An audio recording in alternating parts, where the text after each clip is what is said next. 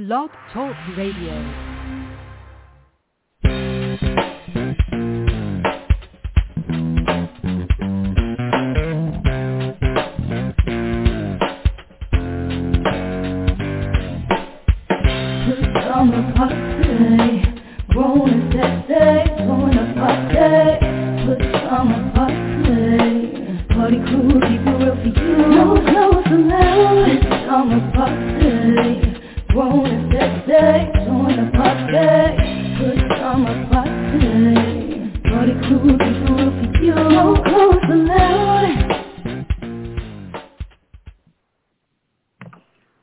All right, welcome another Friday night edition of the Pajama Party. I want to host Papa D. I'm here Ketel Hello. and Red Wine. Bonsoir, darling. Woo! right. Happy Friday. All right. How's everybody? Can't complain. It is cool. Hmm. Everything's everything, as they say. Yeah, everything is everything. Mm-hmm. Everything is on the one, etc., etc. mm-hmm. How about this 80 degree weather? I'm loving it. Yeah, that was a good day. It was windy as heck, but I'm, I'm like, how is it windy and hot all the same time? Nice like breeze. Global warming, Yeah, climate okay. change, all of that. Okay, all right. And satellites up there. That's the residual from all those tornadoes that hit the south. yeah I, I guess. Guess you're right. I All right. guess you're right. Mhm. Well, shall we dive in?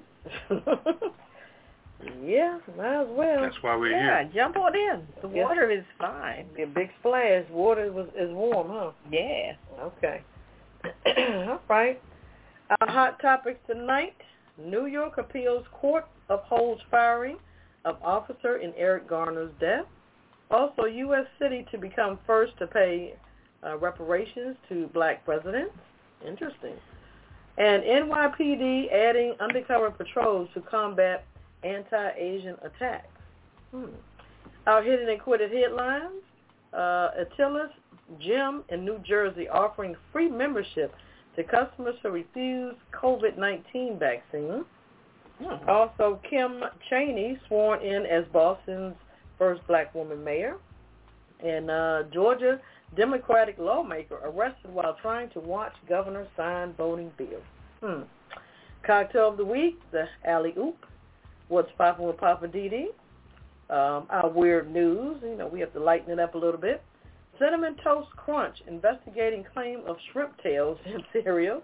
Wow. Also, Trump wax figure moved to Texas because of punching. And baby bottle craze sweeps Gulf Arab states, sparks backlash. Okay. I'm just saying with red wine, Jim Crow is at it again. Living for the city with Poppa DD, my Hollywood wrap-up tonight. The Kiss It list and the last word. Sit back, relax, get your favorite cocktail, and we'll be back with the hot topics. This is Beyonce. No. It's Friday night, so run and tell somebody that the pajama party is on right now, right here on WPJP Blog Talk Radio. Oh yeah, this is how we do it. Call 914-803-4306 and press 1 to get in on the conversation. Or you can join us online at www.apajamaparty.com and click the Listen Live banner. So if you want to give a shout out, wish a happy birthday, hear yourself on the radio, or get your 15 seconds of fame, you need to call us right now on 914-803-4306 and press 1. How often do you get a chance like this? Hey, we're only on till 10 p.m. Eastern, so get on the phone and call us right now. We're waiting to make you famous, even if it is just for tonight. Don't be shy. Call 914-803-4306 and press 1. I'm going to stop by the bar, but I'll meet you back at the show.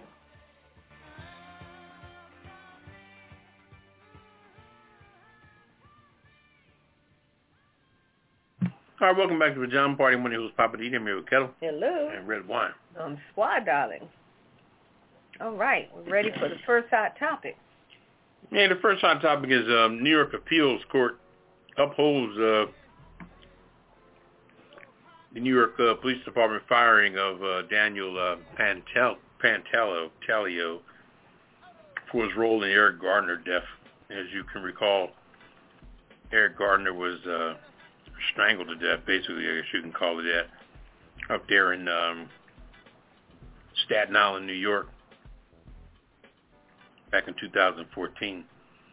But um, as it goes, the state appeals court on Thursday, this is yesterday, upheld the New York Police Department's decision to fire an officer, fire the officer for the 2014 chokehold that killed Eric Gardner. The five-judge panel of the uh, state Supreme Court Appeals Division ruled that uh, there was substantial evidence showing that uh, Daniel Pantaleo acted reckless and that uh, firing him was an appropriate outcome. So Pantaleo went to court that day seeking that he was going to be reinstated. You know, he had the white privilege flying in the air. But um, after the commission did their final word, they uh, upheld it, and uh, so he's going to lose, stand stand fired from the uh, New York Police Department. Which, but he wasn't convicted of any charges as far as uh, Eric Gardner's death. So, you know, it's like, uh, you know, not even a situation that's really undone, you know, as far as we're concerned. But uh, the appeals panel rejected the writings that was uh, uh, circumstantial evidence to support the conclusion that uh, his reckless caused the injury. You know, he had lawyers and everybody speaking on his behalf. Although they said he, uh, prohibitively held a chokehold for nine to ten seconds, and the circumstances uh, no longer persisted where it was any way for Mr. Gardner to catch his breath and uh, be resuscitated. So the whole situation hit a head big time on that. So the head of the police, the city police watchdog agency, the Civilian Complaint Review Board, commended the appeals board for upholding his firing. The officer uh, should never be able to patrol New York City streets again. Not to say he can go to another city and be a police officer. And now New Yorkers can rest assured that he won't, said the CCRB chairman. His name is Fred Fred Davies. All right. Uh, at the time, uh, Pantaleo was stripped of his gun and put on desk duty after Gardner's July 2014 death will continue to draw his salary. Mm. So he's been getting paid since Yeah. 2014 when this happened. with his pay $120,000 Oh in goodness. 2017. That money should have gone to Eric Gardner's family. He was making $120,000. Now, what cop makes He $120,000? He was a chief or something. No, I don't even know. I don't know what He was one of title them. He was had. one of them special agent undercover. You know, Hmm. How in the world is he still getting paid? Well, I'm glad he's been Well, he fired, but paid. that's crazy. yeah. He said that he continued to draw his salary with his pay peaking at more than $120,000 in 2017. Who knows? They might Now, this give is him a three- raise. This is three years I after this happened. This understand man was sitting home just making money. Right. Now, the grand jury to keep declined, but- alive. On the flip side of things, the grand jury dec- declined to bring criminal charges against uh, Pantaleo, Hmm. and New York City held off on uh, stating its uh, internal discipline process for several years, with officials saying that they do not want to interfere with the federal civil rights investigation that uh, immediately uh, yields no charges. So, so in the long run, this guy got away with murder Yeah, pretty basically. much. And um he's putting on the front like he's trying to get get his job back when he's been making money without working Mm-hmm. for years. So why would you want your so-called job back if you're getting paid to do nothing? Yeah, now finally he's off the payroll and lost a job and and, and lodging complaints about that. So what are you gonna do? They have no feelings, they have no remorse. It's no big deal. It's just another day another day of life for him, so hell with him. He can go pound sand. I wondered, um, does the article mention any about the other um, cops that were? Um, no, it doesn't. mhm. Just focus on him. Mm. So he's been fired. Yeah, that cuts off his his salary now. Mm-hmm. But he might get a pension. I don't Still know. might get retirement. I don't know. 401 or But if whatever. you're fired, do you still get that? Might have I thought if you're 401 I fired- think so. He he probably can pull that 401 investment because once you leave a job, you can get that 401. 401, yeah, but I don't know about pension. I don't. I don't know. You know all those cops and their unions they work. Shit, they work things out for them. Yeah, you're right. Yeah. He'll probably be working gonna somewhere down sure. in he'll be he'll be working somewhere in Utah or Sure. something like that. And see, that's the problem. If if these people, these police officers, do something heinous and illegal, like murdering somebody, how do you get away with just going to another jurisdiction? I know. That's the sad part because they work and they in cahoots with each other. And because there's no network or anything that flags you everywhere you go, like he can move cross country. Right, but it's it's it's a network. It's a it's a camaraderie type network. Yeah, man. You know, uh, you know, might say I I I I need you know a job. You might know somebody, know somebody, know somebody. Yeah, You get in. That's but I'm saying there's no database that flags these people right, to say, oh, he murdered somebody and it was all, you know, or at least he was under investigation. Yada yada. You know, yeah, something. You know that's your own opinion if you think that he murdered him. But I mean, Oh, but he did. That's a fact. yeah, everybody that was out there protesting and everything like that believed that. But I'm just saying, you may not think he did. Eric Gardner was just selling single cigarettes just outside of a gas station where the proprietor of the gas station had no problem with him selling those single cigarettes. Mhm. So it's not like he was violating anything Right, uh as far as the the person who owned that business at that gas station. right. But see, my thing is, you would think because it was somebody either inside the gas station or the owner that called. Why not go and ask? Look, hey, um, this guy's out here in front of your, um, you know, establishment. What's up? Either ask questions or tell them they need to move along or something. You didn't have to go through to the extreme. They just went to the. Well, I don't think it was the owner because the owner had no problem with it. I believe, if I recall correctly, and I mean this goes back to 2014. But do you do either of you recall? Wasn't it a customer or so. somebody? It was a. I think it was a customer who made the call Probably- that there was some issue or concern or something. some uh, person that comes in on a regular basis and could have been tired of him standing out there. Um, sometimes people are But yeah, I don't think it was the owner. establishment and harass The owner had but- given him permission to be out there. Right. He wasn't just out there, you know, be, going rogue. Mm. Like I'm gonna just do my own business outside of your business. Right.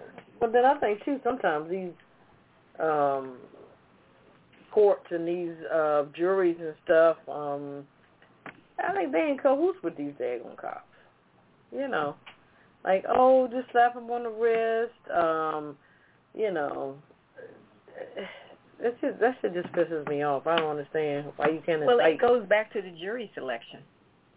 When when the lawyers go through that whole process right? to pick who's going to be on that jury, they're looking for people who are more sensitive and um what's the word? have an affinity toward the police. Mhm. Who feel like Eric Gardner shouldn't have been out there. He was doing something illegal. He got what he deserved. Anybody who has that frame of mind, that's who the prosecutor is going to select for that jury. Mhm. Anybody who says, well, he didn't have to die for it, that was unjust, they're not going to choose that person. Mhm. So once you set up that jury who's basically going to side with the police, Mhm. you can't control the outcome at that point. Right, but see, my thing is, once the medical examiner says, okay, it's a quote unquote homicide, Mm-hmm. who is going to pay for, you know, this man dying? What do you think, Barbara? What, I mean, come on now, it's just black and white. The medical examiner saying he died because of the chokehold. Yeah, the man had asthma, but that triggered his asthma, and because of that chokehold, if he was never chokehold, this would have never happened. So who pays for that? That's the problem. Nobody. See, once the cops are exonerated, because if if they determine the jury, if the jury determines that the police were just doing their job, or that they were in fear of their own lives, you know, that's their back that's their backstory. I'm was in that. fear of my life. You know, I'm like, you've been trained for this. If tired. you that scared, stay home. Right. But that isn't that what they usually say? I was in fear of my life. I was just doing my job. He he was breaking the law. You know, they come up with all of this bull. Get ready to break it down. Come on. Okay, come on, yeah, come on, yeah. Papa Let, let me say this here. Mhm. You know, the main thing is that um, the lack of concern, period, Mhm. f- for the black man is just just out there. Period. They don't they don't care. You know, the one thing you have to worry about in life when it comes to white folks is what image you're projecting to them. You'd be surprised how they see you. You know, they see you just as much as they see. You ever be on the corner and somebody's panhandling that's homeless, Mhm. that's got, I mean, homeless for real, raggedy, raggedy clothes, Mhm. shoes, the whole nine, ain't bathed in four or five days. That's the same imagery that goes through people's mind when they see someone out there hustling. But then they get to the suburbs and their daughter's out there in front of the door and she's selling damn lemonade. So what's the Mhm. difference in your white ass daughter in the suburbs selling lemonade in front of the house? She's hustling at nine, ten years old. Mhm. So what's the difference? Well, But we supposed to see her as a, a lily white girl in the suburbs buy a glass of lemonade. But just the way they look, you just you just made that known. Just the way that person looks. I mean, they're it's just, intimidated by that. you know, your lack of exposure to people or your lack of exposure, period. And this is Staten Island too. Mhm. So you have to break down every situation from the area that it happens in. You know, you have to break down the Baton Rouge situation. Uh, you have to break down the um, the the Anthony, uh, what's the gentleman named Brown that happened over there in um, Michael Brown, Michael Brown over in uh, Ferguson. Ferguson. You got to break down the area, the time frame, the situation, the circumstance. All that comes into play, and the actual cop that did it. Look at their background. Look at their lily white disposition. These people had no. I mean, and, and Michael Brown was a, a pretty big dude to be a young boy. hmm And when he get an evil look on his face, the cop says, "All I got is this gun on my hip. That's all I got. Other than that, this man would literally whoop my ass." This is what the cop is thinking. And Michael Brown is probably trying to respect the whole police thing, but the cop is already at phase three mentally. You know, black eye. I'm afraid. I ain't used to this. Let me protect myself. You know what I mean? And next you know, the bullet comes out the chamber, and it's the end of the story. You know, and and, and later on in my segment of uh, uh, what's popping, I'm, I'm gonna get deep with that whole thing with killing unarmed black men, and the way some of these people that are going in and killing massive people are getting arrested at the end of a shooting. And I don't understand that because it's happened already three, four times. hmm Okay, you kill ten, twelve people, and you're walking out of the joint in handcuffs. I don't understand that. As And- opposed and to we a gonna- body bag. a body bag, exactly. And it's ten people lying in blood around you. But we're gonna, I'm gonna get deep with that later because Ah. none of it makes any sense. So anyway, yeah, I just want to put my two cents in on that one. Okay. Well, uh, I'm just going to chime in. Just looking at the demographics. I mean, what you're saying, 75.7 is white um, in Staten Island. 10% is black. Oh yeah. Um, and um, Wow. yeah. Black folks Oh. are a real Oh, minority oh, in please. Staten Island. Let me tell you something. Let me tell you You, something. you, you're not supposed to be in front of our establishment. Let me so- tell you something. When I worked when I worked in New York years ago, Yeah, so. I had some coworkers from Staten Island. Not only were they bumbling idiots, okay, these were Italians, you know, no disrespect to the whole Italian species, but uh, these guys were idiots. They were they were damn it idiots. And if you have a confident black man in the midst of them, you know, they're they're threatened. Yeah. Like, well, who you think you are? Yeah. Kind of thing. Well, I, I, You I don't you, think you think you're better than me? Exactly, and Yeah. all I'm doing Yeah. is talking. I'm talking Right. about ladies. I'm talking about dating. I'm talking about, you know what I mean?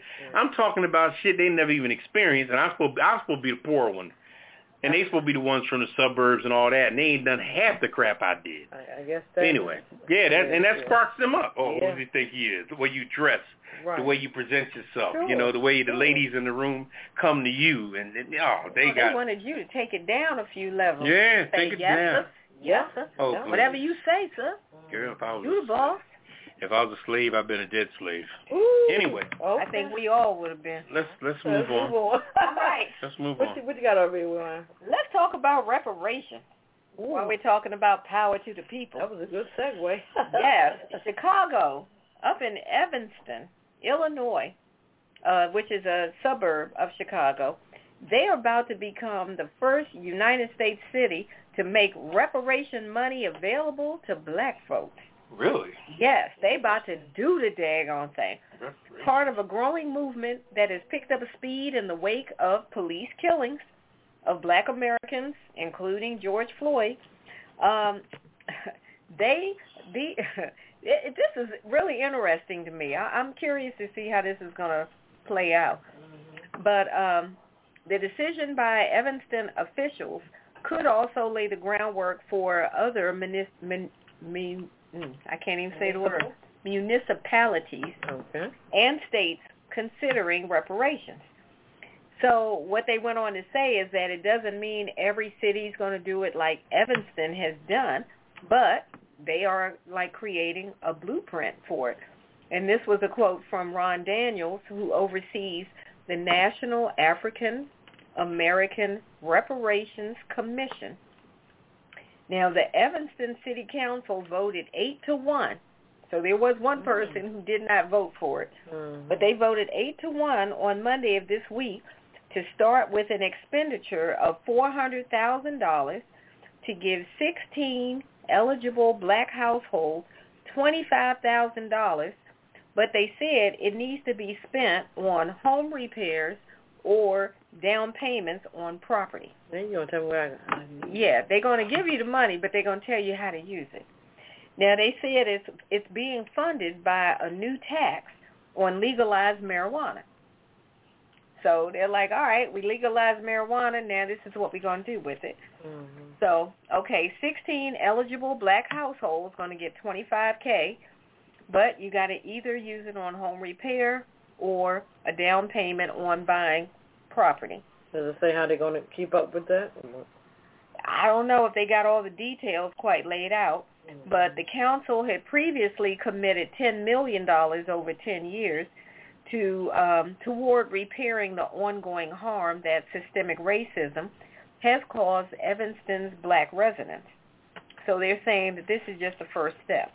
Now, going into, like you were saying, Ketel, the percentages, only about 16% of Evanston residents are black. I know. I'm looking it up. So it's not like they have a large black population in Evanston. Well, they say trying to trying to do something. They they Yeah, they they trying. the catalyst. Maybe every you know some other people will join in. You know. But they're paying. They they're giving them restitution with drug money. Yeah, basically.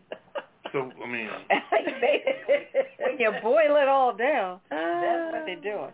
but I think wouldn't you think that the restitution money should go to the most senior people, the ones that The dealt ones with who the actually maybe stuff, the ones that, that from the result of systemic racism. It- well, maybe originally. It's, maybe it's going to the family. I mean, I mean, if it's going to the family, just you know what? Nowadays, Well, they said 16 black households. nowadays the black family is so why they muffed up.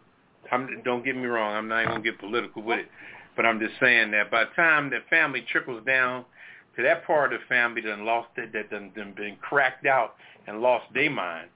You know what I'm saying? It's like Yeah. Now that's why they got to tell them how to spend it. You got to spend on home repairs, and if not, they'd be going to Best Buys. Well, You they know, were saying that they were targeting home ownership and repairs because of the ongoing mortgage discrimination in Evanston. Okay. Because of the way black people had been shut out of home ownership. Yeah, see, you know, given um what do you call them, predatory mortgage loans and all that kind of stuff. You know, the way people, black people have been set up for failure with some of these banks with regards to home ownership. They've been given loans like 321 buy downs and interest only, stuff that you're set up where they know it's like, okay, this will work for now. But in three to five years, when this whole thing expires and the real bill comes up, you're not going to be able to afford it. So then you're going to have that for sale sign out in front of your house, and you're getting out of there. And the bank is going to take it over. So it's only like a temporary situation. So they're looking at the ongoing discrimination on mortgages and stuff, trying to see if they can help to correct that. So that's why they're targeting home ownership and I mean, with all, repairs. the, with all the things you said on all these differentials and all these got to do this, got to do that. Why did all? Why is it all boiling down to that? On top of being drug money, let me let me put that Yeah. out there again. But no, but let me let me say this here on a serious note. You know, sometimes something is too little, too late for one, mm-hmm. and sometimes you're trying to satisfy something that's already been damaged. So what are you going to do to clean that up? I mean, that's not even a. I mean, once a pothole destroys the whole chassis of the front of your car, I mean, what is it? What the city brought you a new rim and a new tire? Oh, all, all we could pay for is a tire. But but the pothole destroyed my whole front end Mhm. chassis. I see what you're saying. You know, almost made me have to get a brand new car because my A-frame was bent.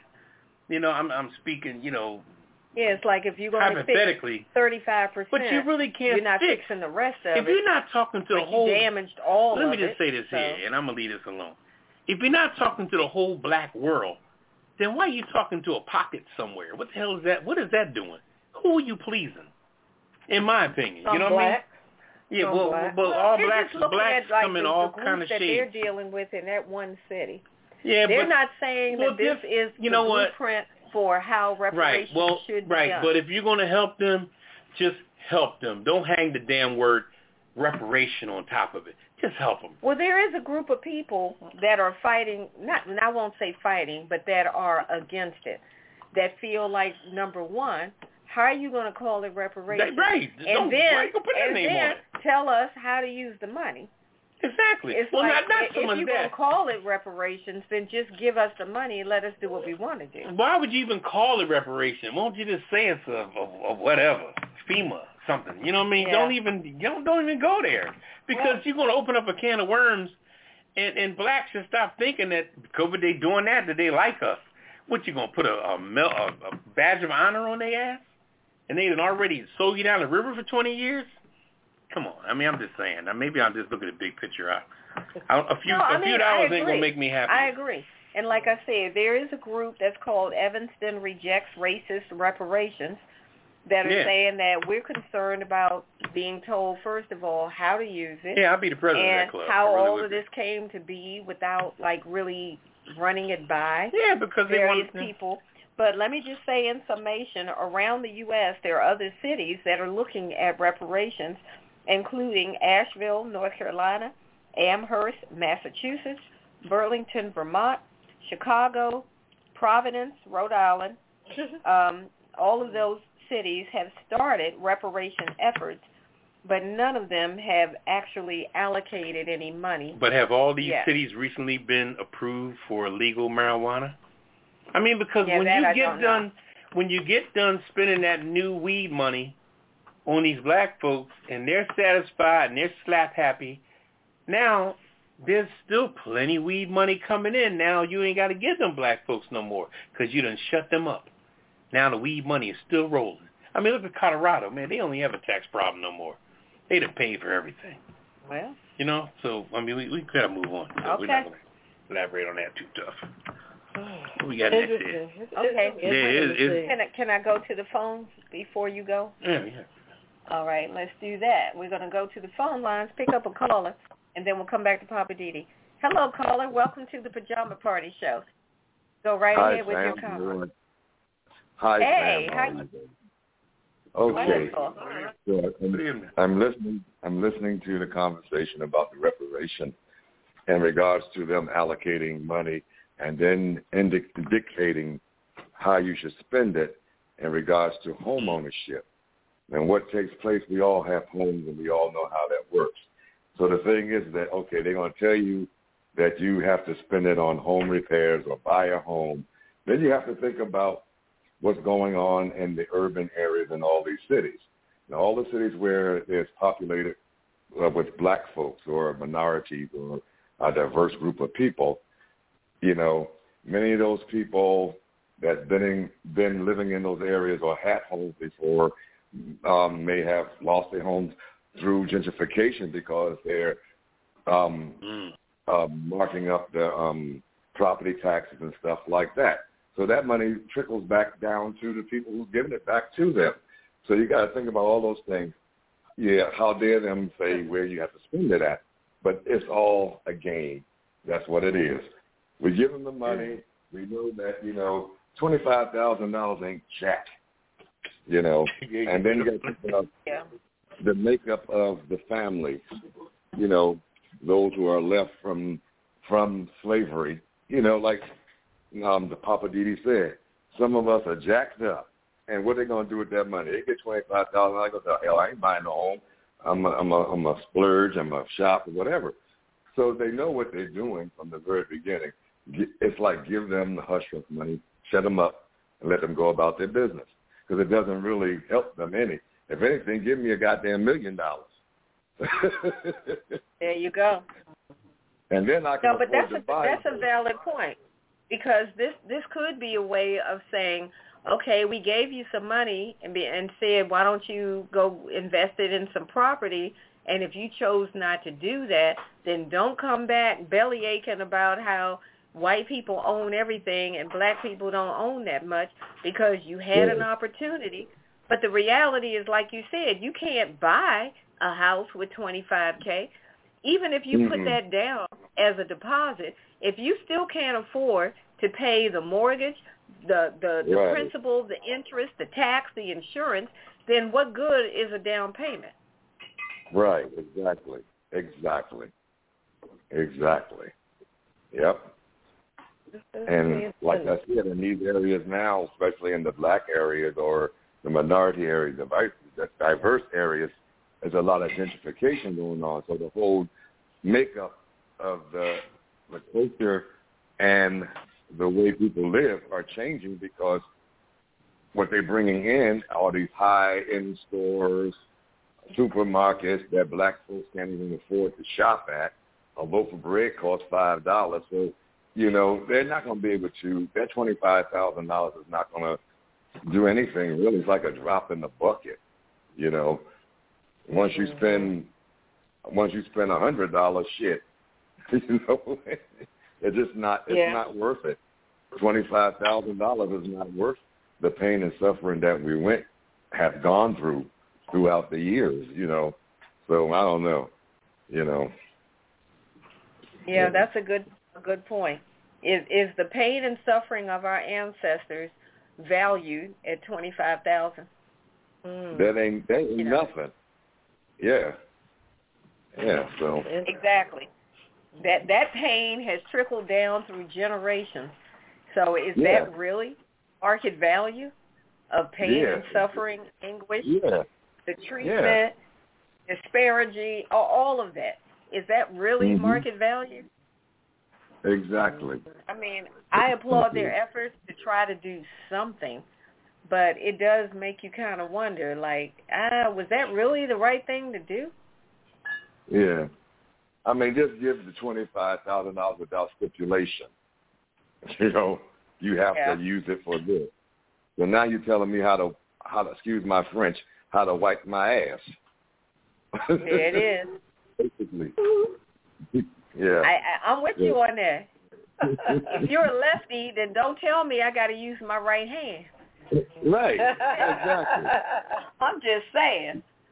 You, yeah, you defeat the purpose. That sounds so oxymoronic. Take your twenty five thousand and kiss my behind. okay, I got you. All right. All right, caller. We appreciate you. Yeah, thank you. Oh, yeah. I like that. You right on it. All right, let's see. We're gonna go back to the line. Let's see. I'm gonna pick up another caller, and then we're gonna come back to you afterward, Poppa DD.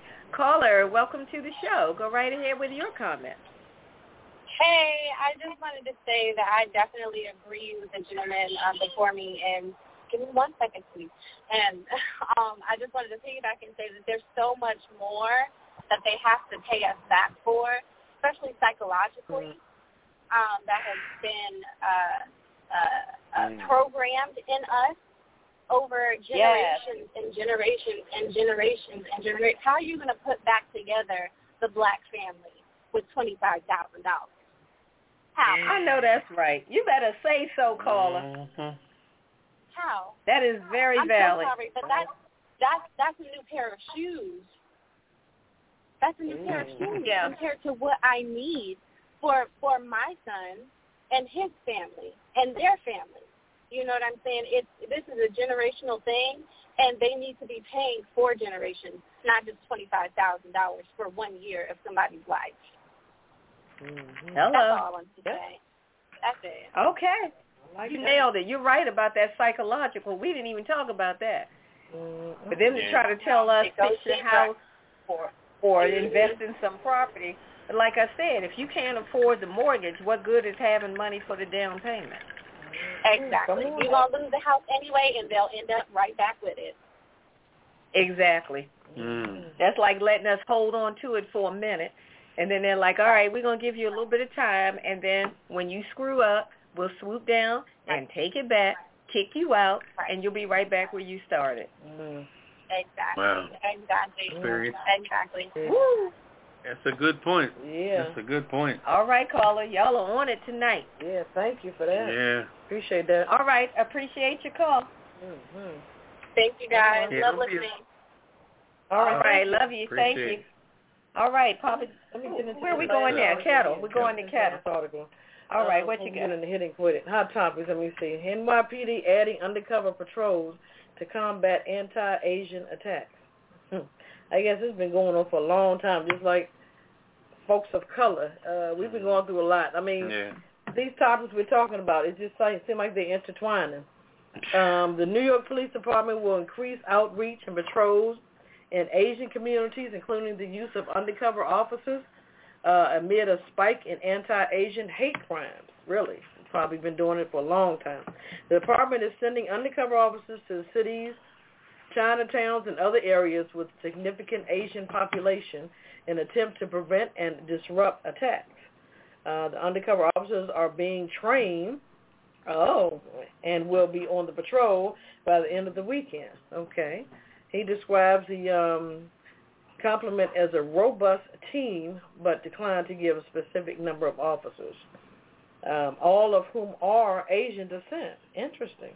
Okay. Ah, that was smart. The NYPD is also adding two detectives to its hate crime task force, holding community forums in Asian neighborhoods, including Flushing, Queens, and Sunset Park, Brooklyn, and providing businesses and residents with um, posters and pamphlets printed in um, Mandarin, Korean, and other languages. Hmm. Um, NYPD has tailed 26 anti-Asian incidents this year, including 12 assaults, um, compared with eight stemming from misplaced blame for the um, coronavirus pandemic at the same time last year. Uh, among them was a 68-year-old man. He was punched on a subway train.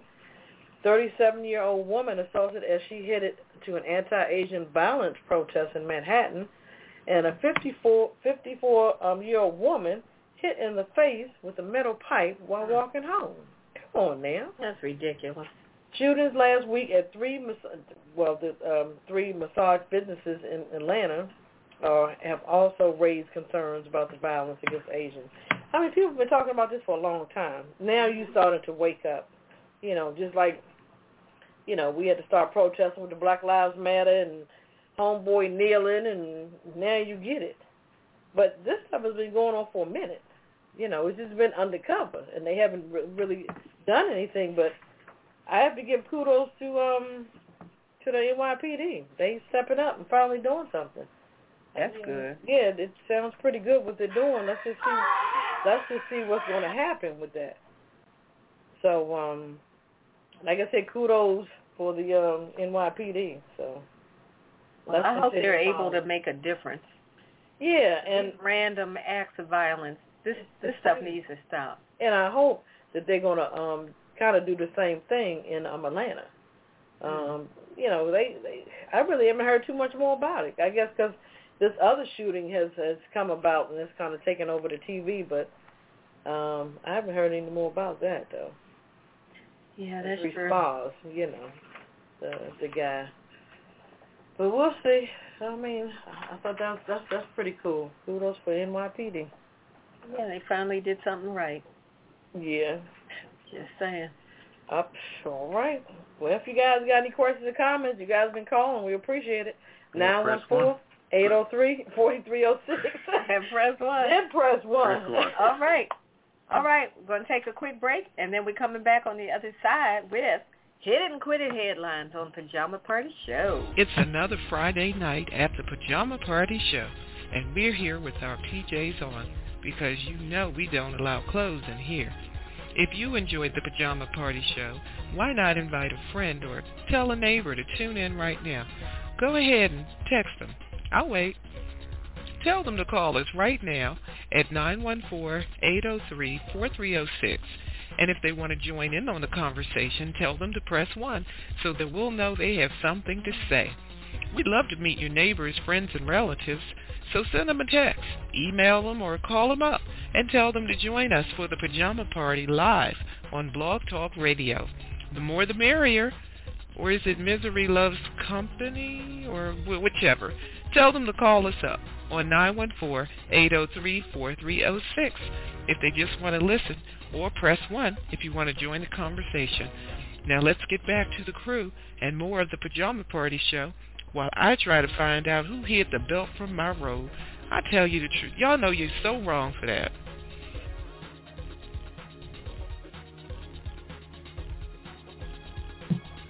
All right, welcome back to Pajama Party. I'm one of your hosts, Poppa DD. I'm here with Ketel Hello. and Redwine. Bonsoir, darling. It's time for the Hit It and Quit It headlines. Ketel, you're up first to hit 'em and quit 'em. Y'all, y'all making On your work. place. Uh, Yep. Y'all make I me work. take it it. if you want. All right, go ahead, Pop. I appreciate All it. right. Oh, I'll, y'all I'll gonna take my up. take my story first. because the boss She just got off. here Yeah, yeah, she just got off. Um, th- This is my story consists of the Georgia uh, state uh, Democrat lawmaker that was arrested while trying to watch Governor Kemp with that lame uh, situation they signed off on in Georgia. Now they are really desperate, and don't think for a minute that Trump is not fronting all this. Don't think for a minute that Trump is not behind all this. Okay, he is trying to, as far as the and another thing too, just on a side note. I don't know why they haven't fired that postmaster general that Mm. Trump put in there. I don't know what what uh, Biden waiting on, but this man's trying to. You know, anytime you're trying to set up something, you know how often does that pan out? You know what I mean? Yeah. You trying to you, uh, what? Uh, you, you you hate your wife so much you're trying to poison her a little bit at a time, or you know what I'm saying? All the stuff you're trying to set up. I mean, how often does that work? You know, I mean, and good will always win over evil. So why would these people be so? And, and just as the situation on uh, January 6th with the situation at the Capitol, how Trump just sat back and watched that happen. He just sat back slap happy watching it go down. Held back the National Guard, held back everywhere just to see where it would go.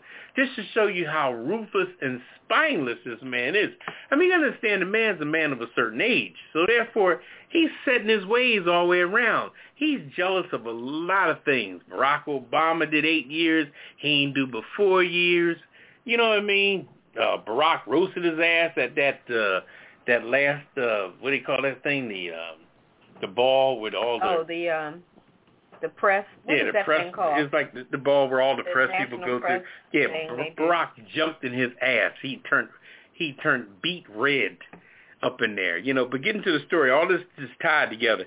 Anyway, this young lady, she's the uh, state representative. Her name is uh, uh, Park Cannon. She was arrested Thursday after trying to uh, watch Governor Brian Kemp sign a controversial new law, a new bill into law. And this this this stuff here was just so so adolescent. You know, Facebook Live video showed Cannon knocking on the door to Kemp's office as he was, you know, signing off this bill called the SB 202. All right, a, a, a sweeping set of restrictions on how ballots are cast in the coming uh, years in, in Georgia. What you can't do, you can't give water or food to people in line because they expect lines in the black neighborhood, so it's a misdemeanor if you bring somebody water in the line or food in the all this. Are you serious? And, them, and, and, and you know, I'm just Crazy. I, maybe I'm from up north, you know, West Philly to be pinpointed exact. I just, you know, and I, I, I, you know, excuse me, but I just cannot put my big toe on the other side of D.C. when it goes to moving south. I just can't play that. I can't go there. I just, I just can't do the South thing. I just got up north written all over my face. Every white folks I came in contact in my life always looks at me like I'm I'm not the I'm not the one with the sweater tied around my neck. I'm not the one that they can trust. Believe me, they look at me like I'm the threat. You know what I mean? And I don't even have that kind of look. I got nice white teeth, nice smile, you know, nice looking brother. But damn, they black they still look at me like I'm a threat. Maybe it's just the West Philly oozing out of my damn pores or something. I don't know. But I just cannot go down south because the shit they tolerate down there is just unreal. I just can't buy it. The shit that the white folks are selling and the shit that the black folks is buying, I just can't fuck with that. Excuse my expression. I just I just can't. I, you know, it, forgive me. Anyway, this has nothing to do with this story because this is serious stuff here, and and I commend Georgia for you know getting them two Senate seats like they did, which pissed them people off completely. That's why they're doing all this. But they got to understand that life changes every day, you know, and God will heal all wounds. So whatever y'all are trying to do to set up something, why do why doesn't the white folks speak up in Georgia? Why does it always have to be black people speaking on stuff when I know white people voted for a couple of those senators that won? So why are they being so quiet? They ain't saying nothing about anything. Bunch of. It's always black people that's up there knocking on the doors like this this uh, state senator, you know, Park Cannon. But where was her white counterparts that voted for the, the new senators up there? What, what they just they want to be on the right side of white? Or they live in the suburbs next to these crazy asses and they can't really say nothing. It's almost like you got to put a Trump flag on your porch because you live in the damn neighborhood. That's so damn sad. But anyway, in a statement to the Post, uh, uh, a spokesperson for the Georgia Department of Public Safety confirmed that uh, Cannon was arrested for obstructing law enforcement and uh, preventing or trying to disrupt an assembly session. Now, like the like the resurrection wasn't like that over at the Capitol building when they when they when they shit they were trying to upset all that, but they didn't take them away in handcuffs. They wanted to dominate the whole situation. That's right. But they pulled that woman up like she was just, Oh, you they know, arrested her. they arrested her and took had to her out. pay her bail to get out. Anyway, what was uh, witnessed today, as, as they said, now the uh, the new gentleman, uh, what's his name, uh, Raphael uh, Warnock? Warnock, Warnock, yeah, he visited Cannon in, in Fulton County Jail and uh, helped the bailout situation with her and um, spoke to the people, saying uh, we have witnessed a day in a desperate attempt to lock out and squeeze the people out of our country's democracy. Warnock said uh, we're going to take this fight to give the people their voice back, a newly signed law, amongst other restrictions imposed um, identification uh, requirements for all mail-in ballots and making it a crime for third-party groups, like I said, to hand out food and water to voters that are standing in line. Well, damn, all we got to do, black folks, is bring your own damn food. Bring your own damn water. Just pull a cooler. Are they going? They going to arrest you for bringing a cooler to the, to the line, and then get the kind of cooler that you can sit on, and get the kind of cooler that got little holes that you can sit your cup in. You know the coolers that got the little cup holders on the top of it. I mean, I'm just saying. You know, let's mm-hmm. stay logic. Let's stay strong. You know, I mean, it's it's just. Well, I think that's cool now that they know what to expect. Because this last election, I don't think any of those voters in Georgia anticipated waiting in line for eight hours or more to vote. People showed up thinking, okay, an hour, two at the most, three max, and then up there, some of them were up there for like eight, nine, ten hours Mm-hmm. or more. So when you don't go to the polls anticipating this is going to be an all day, half the night event, Yeah. folk were just not prepared. But see, but now though, and like I said, we're going we're not going to stay too long in this story. But when you got Trump still overseeing this guy that runs the post office, he's trying to, and the mail's been horrible lately. I'm sure about on on on, on the show tonight can attest to it. Yep. Man, you mail a letter to somebody over in Delaware, they're gonna get it ten days later. So he done he done successfully muffed up the mail system, and so you're trying to muff up this other system. But this is 2021, so we need to get past all that. You know what I mean? We need to not worry about what this poor white trash is trying to put down or trying to stop because we need to get what we can get because we prepared to get it. It doesn't matter what you're going to try to do to stop us. Cause, and I'm not talking violent. I'm not talking uh, you know, uh, Right. We're not radical. talking about blowing Ain't up nobody talking about nothing radical, none of that jazz. I was raised by good parents. I'm talking about doing shit smart, logical, common sense. Beat them at their own game. All right. You know what I'm saying? All right. Nonviolent. Well, let's hit him and quit him. Over to you, Kevin. Um, this is a crazy story out of New Jersey. Well, I gave kudos in New York, now New Jersey doing some crap. Um, Atilis Gym in New Jersey offering free membership, but to customers who refuse the COVID-19 vaccine. What? Yep, a New Jersey gym um, that has received backlash throughout the coronavirus pandemic is offering a freebie. Anyone who does not receive the COVID-19 vaccine. Uh, the gym initially made headlines last year when they repeatedly defied Governor uh, Phil Murphy's um, coronavirus shutdown order. So I guess they stayed their ass open. Rebellious. Um, but this uh, gym owner, Ian Smith, I-A-N Smith, posted on Twitter that the gym will be offering free memberships to anyone who doesn't get the um, vaccine. He, after hearing, check this out, after hearing about Krispy Kreme's decision to give free donuts to anyone who receives the shot. So he's going to reverse it, Oh my you know, God. free memberships. So in light of the Krispy Kreme giving free donuts and receiving the COVID uh, shot, the gym, we are giving out free memberships to all who don't get vaccinated. This is what he tweeted. We believe in health, the real way.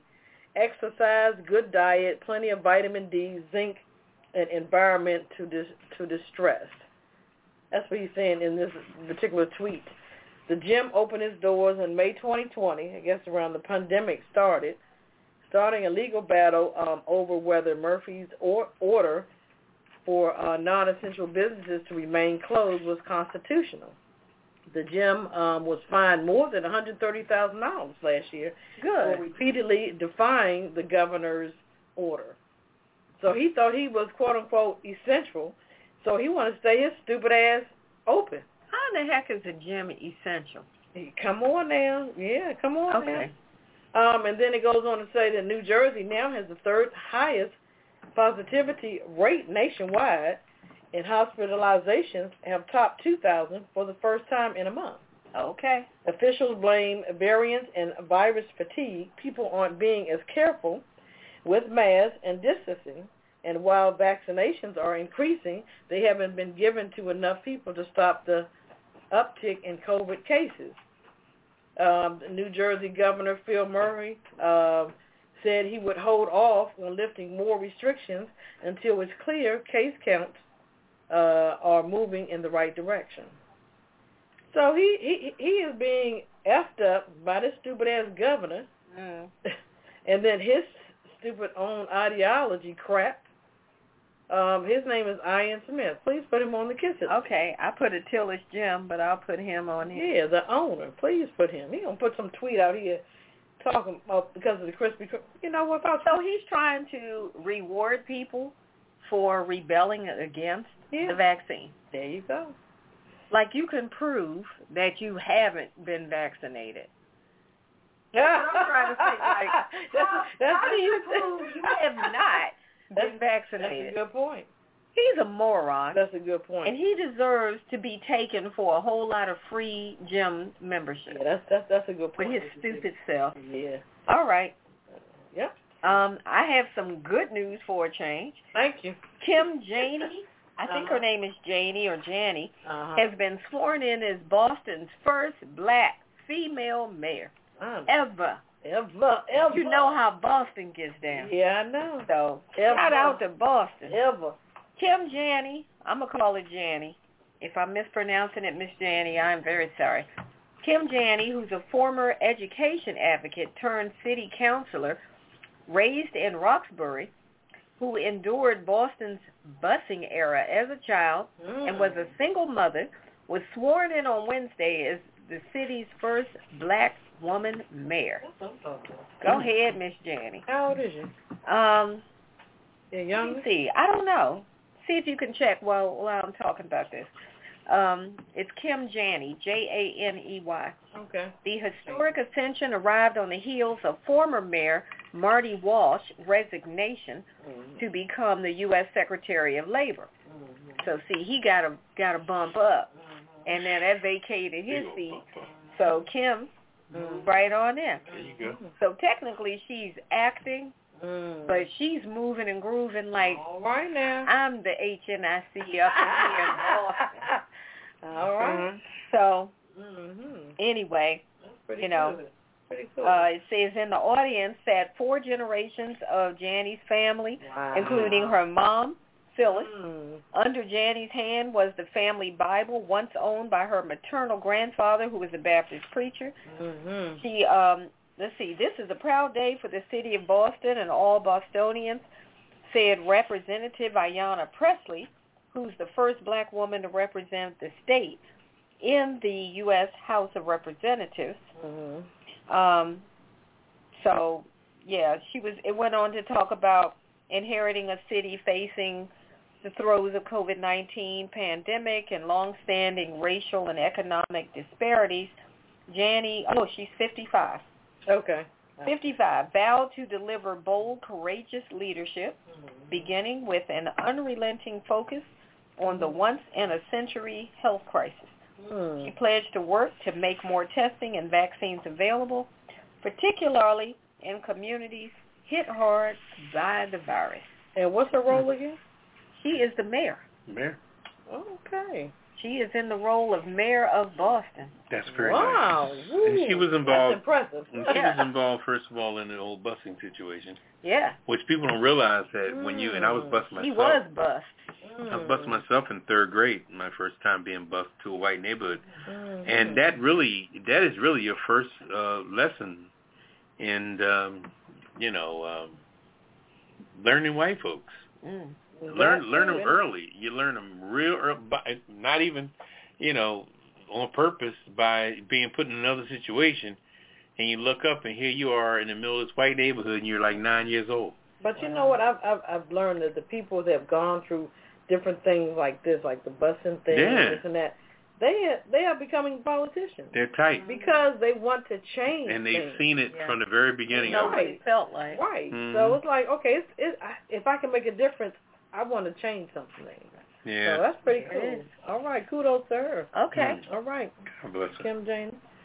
All right, so we, oh, cocktail. We got It's time for the cocktail. You ready for it? Yeah, we got to loosen up a little bit. Oh, Yeah, yeah, let's lighten it up, lighten it up. We've been Yeah, I'm feeling a little parched myself. we've been going around the world. We've been intertwined for a while, so we're gonna loosen up with this um the alley oop. Alley oop. In honor of March Madness, this sweet and tangy beverage is great for those that enjoy cocktails with a little sweet pizzazz. Ooh. The cocktail combines the sweet smokiness of rye whiskey and ginger syrup along with the refreshing muddling of raspberry and mint. All right, so 1.3 ounces of George Dickel rye whiskey or whiskey of your choice. For George Dickel's, he's pretty good. Uh, half an ounce of lemon juice, uh, quarter ounce of ginger syrup, one teaspoon of simple syrup, uh, three-fourth ounces of sparkling water, raspberries, and mint leaves. Um, so we're going to add the raspberries and mint leaves to a shaker and muddle together. Um, then add ice along with the whiskey, lemon juice, ginger syrup, and simple syrup. Shake vigorously, of course. Then add the sparkling soda uh, to top it off and strain into a coupe or punch glass and serve. Woo! Sounds pretty good to me. Huh? And that's right, alley oop. I'm a whiskey gal, so Alley oop. I might have to try that out. That does All right. sound tasty. I like that with the raspberries. Mm-hmm. Interesting. Okay. Yeah, that's an interesting uh, twist. Uh, Okay, well that's the cocktail of the week brought to you by DC Homegrown Entertainment, our parent company. Right. And we thank you, Kim, You're for welcome. keeping us informed You're very welcome. with a tasty beverage of the week. Okay. Okay. Uh, let's see. We're stay in here cutting up. Woo! We're gonna take a quick uh, break. Little Cece. Yeah. Gonna take a CC break, and we'll be back on the other side of the break with Poppa DD. You gonna be ready for us, Poppa DD? I'll be ready.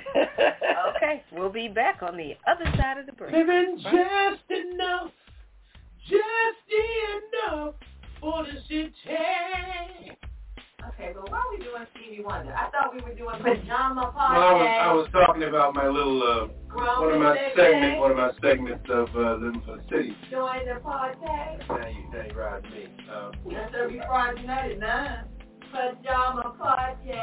No clothes allowed. Ketel and red wine uh, step on my parade. I had the mic first, and they're coming in just trying to, uh, you know. It's my turn. she gonna sing some I American don't know standard. what number call. Oh, Yeah, okay, what- uh, call us at 914 803 803 4306 4306 and press and 1. press 1 to be put into the queue.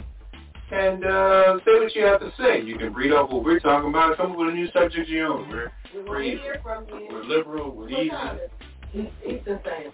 Eastern time. We're here at 9, 9 p.m. Friday nights. That's uh, 6 o'clock. 6 o'clock. West Coast. West Coast. And uh, what, maybe 7 o'clock in the mountains? Or in the, yeah, 7 in the mountains. Uh, Around Michigan. Central. Michigan and New Orleans and all that, we're like an hour back. Yeah. But 9 o'clock on the East Coast. 9.15 we say tea time. Tea time, 9.15. Don't be late when you listen to us. It is 9 o'clock on the dot. That's right. Every Friday night. We'll see you there. Goodbye.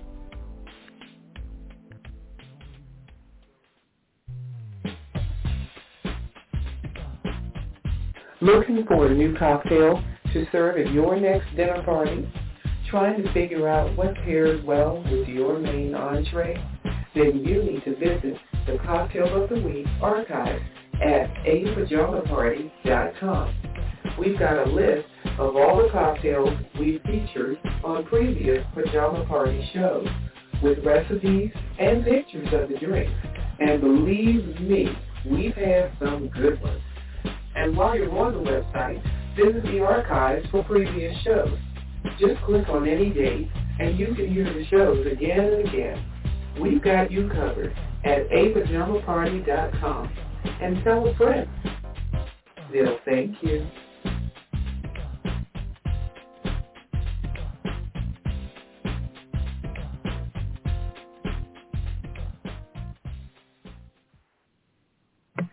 All right, welcome back to the Pajama Party. One who's Poppa DD. I'm here with Ketel Hello. and Redwine.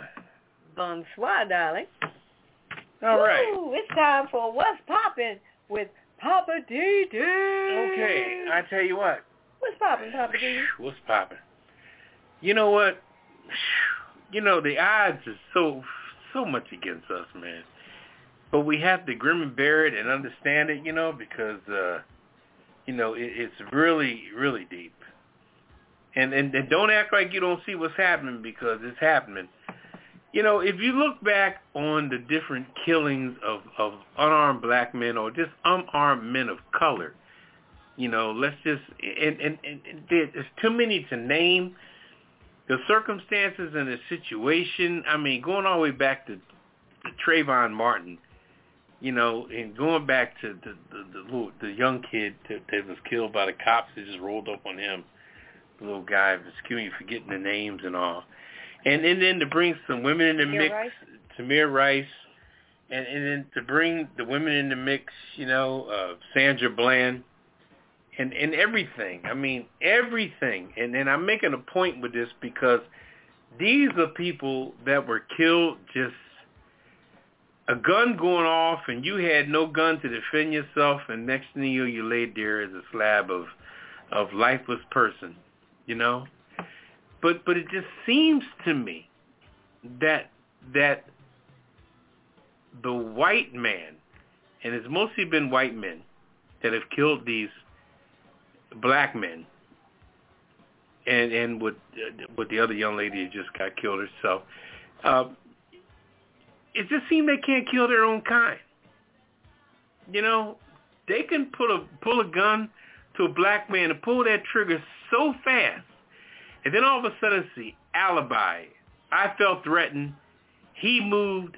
He flexed. Yada yada yada.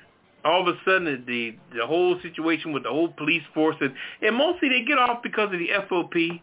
The FOP for the police department is vicious because that union rate is is is high as hell. It's $150 a paycheck or or a month, and it's you know, wow, my goodness, 40,000 people at $150 a pop a month? It's a lot of money. A lot of money. So the FOP got to come in side of the police officer every time, no matter what, pressuring the people, uh, pressuring the, the uh, everything that goes down, they got to throw the big pressure out. But let me show you some statistics that blow my mind. Now, now this is white people now that killed massive people. I'm going to throw a few out there, and we're going to add the numbers up with a big old calculator, okay? Now, let's talk about, first of all, Timothy McVeigh. Timothy McVeigh was the one that bombed the federal building in Oklahoma City. That killed 168 people. Of the 168 people, 19 kids were killed in the nursery. Mm. All right? Now, let's go to South Carolina, where that gentleman savagely killed nine people in that church. Sat down with him like that they was in Bible study with him and killed nine people. All right? Now, let's go to what just happened in Boulder, Colorado. 10 people. Add 10 to the list. Hope you're keeping up with mathematically, okay? 10 people on that one. Now, let's drop down to uh, Aurora, Colorado. Back in that movie where he killed eight people. Then you had another eight people killed just recently in Georgia. Okay? Now, if we add this up, we talking like 168, uh, 178, 88, let's just say 200 people, round number six. Now, all of these people were taken away in handcuffs. Okay, and it was, I only talked about one, two, three, four, five, six crimes. Six crimes that killed 200 people. Six white men that killed 200 people total. Not to mention the white guys that killed the kids in the schools. All right? But all these jokers walked away with handcuffs and went to jail and went to some bullshit ass trial like this guy in Boulder, Colorado, and the guy over there in um in Atlanta area that killed from that that uh spy area. They gonna go to some bullshit trial and act like they got a stone cold fucking murderer on trial. Are you serious? This motherfucker done went through the supermarket and just shot people at random. I'm looking at the stories of the girl talking about her father. Thank God he walked down the aisle with her. A lady was working in the in the supermarket for 30 years, you know, and it's just, you know, all the stories I'm hearing of happy people doing happy things. This guy wake up pissed off, and then the police chief said, "Oh, he had a bad day. He had a bad day." So, uh, you know, I'm I'm just trying to figure out what the hell is on white folks' mind today?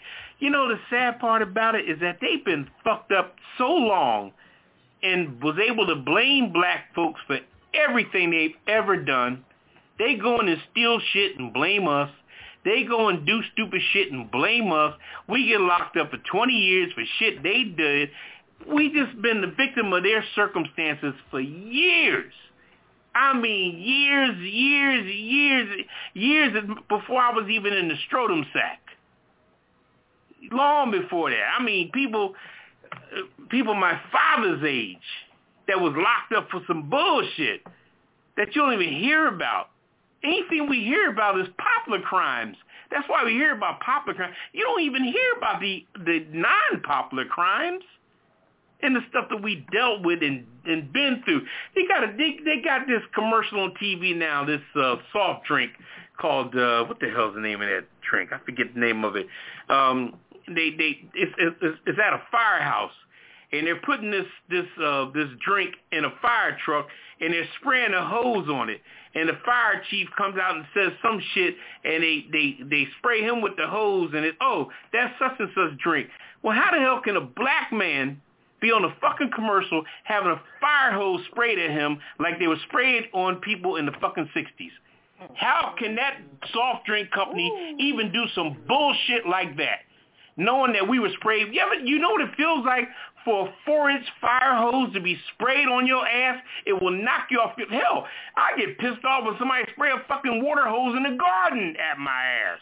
Mm. let alone a fucking fire hose with four inches of hard-ass water from a fire hydrant at me.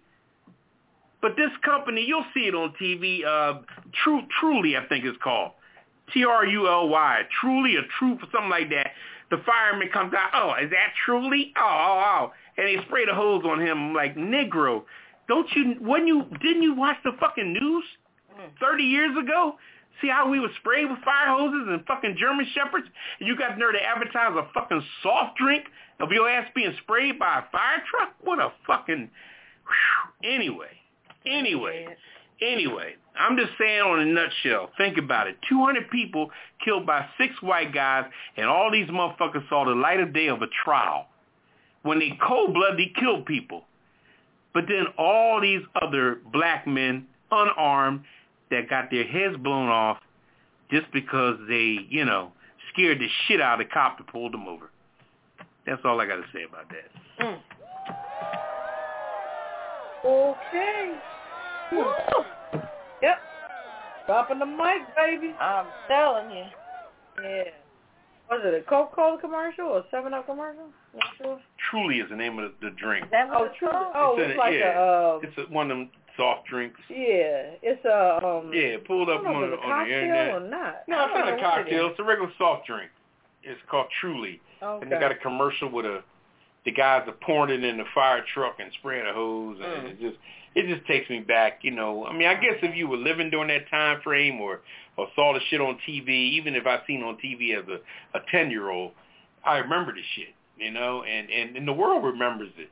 Yes, and why didn't somebody remind the Joker who was promoting and producing that particular situation about something saying, you know, man, Yeah, you really that. shouldn't do that, man. not a good reference. That's not a good reference, man. Spike sparkling. Because people uh, do so much drink. for money, man. They just, Oh. yeah, yeah, Oh, it is spiked? yeah. But you know what? The people that are doing these so-called commercials now, they're young yuppies. Yeah, but that don't mean They, shit. but they don't have a clue. Yeah, but you better know your history. They they don't. That's They don't that's care. problem. You They're better know your history. They don't care. But you got to know your history. These are young yuppies that that's that's going to you know they're trying to make a quote unquote splash into this particular uh, uh, ad Okay. world. You well, know. when I sue the shit out of your ass, then Well now. you know I'm just saying. But it- it's just, just like, it's um, frustrating, really. the. T-shirt company that did the monkey thing. Remember? Exactly. Yeah. You're Yeah. gonna do it, but then you're gonna apologize. You're gonna sell so many, then you're gonna come back later Yeah. and apologize. You Yeah. a monkey shirt and you put it on a black male child Right. and then act like, oh, I didn't realize that was a problem. Yeah, that's not. But then they know, apologize. you know. They went back and put on uh, tried to put on a white female. Yeah. It didn't Yeah. matter. It's it's it's been done. Okay, all right. We're gonna truly lighten it up. We we, we got to regroup now. We're gonna truly lighten it up. Oh, okay. Lighten it up. We're gonna get into this weird news. What you got over there, Redwine? Oh, okay. I got one about cinnamon toast crunch cereal. Okay. Those of you who like cinnamon toast crunch cereal, Uh oh. Twitter users are scratching their heads over an LA man's claim that he found shrimp tails in his cinnamon toast crunch cereal. And the uh, cereal maker explanation was kind of like questionable. So the guy's name is Jensen Karp. He's a writer and a producer who contacted the Cinnamon Toast Crunch Twitter account Monday of this week, claiming that he discovered fishy-looking items in his cereal. At first, the cereal social media team apologized and just asked for more information. But then the Cinnamon Toast Crunch Twitter account claimed that what Karp thought was shrimp tails was actually just an accumulation of cinnamon sugar that just looked like the shape of a shrimp tail. That looks shrimp tail to me. Yeah, it looked like it to me Yeah. too. Now Karp, of course, was very skeptical, Mm-hmm. so much so that he accused the manufacturer of lying and posted another photo of the pieces of his cereal and said, after further investigation with my own eyes, these are cinnamon-coated shrimp tails, you weirdos. Wow. I wasn't I wasn't at all mad until you tried to gaslight me. That's a good one. he then went on uh, digging deeper into the cereal bag, and it was a two-pack that he bought at Costco, Mm. and he made other discoveries. Oh, His wife, who's also an actress, who discovered what looked like dental floss in another bag of the cereal, What? What? What? He eventually came to the theory that the box had been infested by a rat that left droppings and other collections. Wow. So neither Karp or General Mills, who makes Cinnamon Toast Crunch, had a, an, an immediate response for the comment. Mm. So on Tuesday of this week, Jensen tweeted that he was making, uh, he was going to take the, the cereal to a lab Mm. to be tested for DNA to see if it was really shrimp. Mm-hmm. So Cinnamon Toast Crunch put out a statement saying whatever he found did not occur at their facility and told any of their customers who encountered similar findings to just reach out to them. Interesting. Wow. So, You know, they uh, writers and actors, they might think they're just trying to get some quote unquote publicity, but he's going as far as going to a lab. yeah, he said, I'm just going to send it to an independent lab because at one Right. point, General Mills wanted him to send it to them. Right. And he was like, oh, no, no, no. Right. Because once y'all get your hands Right. on it, that's going to be the end of It's it. not like you can copy something. Exactly. He yeah. said, no, what I'm going to do is send it to an independent lab and let them tell me if there's any shrimp DNA Right. in this. Well, what's going to be interesting is if he go any further and try to sue them, they're going to just settle out of court. Exactly. but But it did look like shrimp tails. It did. You know, like when you pull the skin off Yeah. of the shrimp that day. That's Yeah. what it looked like. Yeah, it did. It really did. It, it really did. I don't know. I think something was shrimpy in that one. Oh boy. Okay. Oh, Telly on that. Okay. Yeah, a little shrimp tail on that. Oh, if um, I was just gonna briefly say about gaslighting. If people don't know about the movie Gaslight, you have to see it. It was um, Alfred Hitchcock. yeah, it was it was a guy that was trying to make his wife crazy. Or Um, make her think she was crazy. right. Yeah. trying to get her money. So yeah. So Yeah, that was an excellent film. It was, yeah. So Gaslight, uh, look, that's one of my movie uh uh movies to see. Yes, I love that film. That was an excellent film. It was. Okay, who's up next? What you got, Poppa? Uh, we got uh, Donald Trump's uh, What? his his wax figure was moved in Texas because of punching. A wax figure of uh, former President Donald Trump was removed from display at uh, uh, what is that? Louis uh, Tru- what is it? Trousseau? How you pronounce it? Trousseau? Who's that? Oh, the wax place. Yeah, Trus- Yeah, Trousseau. Trousseau, Trousseau, whatever it is. Trousseau's uh, Uh-huh. wax shop in San Antonio, Texas, Right. uh, because of customers kept punching and scratching it. anyway, uh, we've always had trouble with the presidential selection because no matter what president it was, Bush, Obama, or Trump, they all uh, have had people beating them. Uh, Clay Stewart, regional manager of uh, Ripley's Entertainment, told the San Antonio Express News that Ripley owns the Waxworks. Uh, Stewart told the newspaper that uh, the Trump figure was uh, beaten badly enough to leave deep marks in his waxy face uh, necessary to move it to storage. The figure of uh, President uh, Barack Obama lost his ears six times. Former President, pres- former President George Bush figure nose was punched in. Stewart said people are just aggressive about their political parties. Uh, he commended. Ripley's made three Trump figures in 2016 for its various attractions around the nation. Uh, Oh, saying each one took its uh, Mm. its, its, its spectacle about about took about six weeks to put it together. So what? So what did they do to Donald Trump again? They just punched the hell out of it and dogged it, just as in real life. That doesn't hurt. That wax. Yeah. Well, I guess it's kind of pliable, so they just punched it enough. They said just as in real life, the the, the uh, wax Trump is uh, populated about. He, has about 50% popularity, loved by some, Ripley visitors said, but hated by others. The company said in a news release at the time, Ripley's is currently working on wax likeness of uh, President Joe uh, Biden. One visitor said in a in a YouTube uh, video tour that the figures in the San Muse- Museum look maybe 30, 40 percent like the celebrity or famous people that they're trying to mimic and compare the Trump figure to actor uh, Mickey Rourke. Hmm, where'd that come from? I think they maybe they should make two at a time, just in case things like this happen.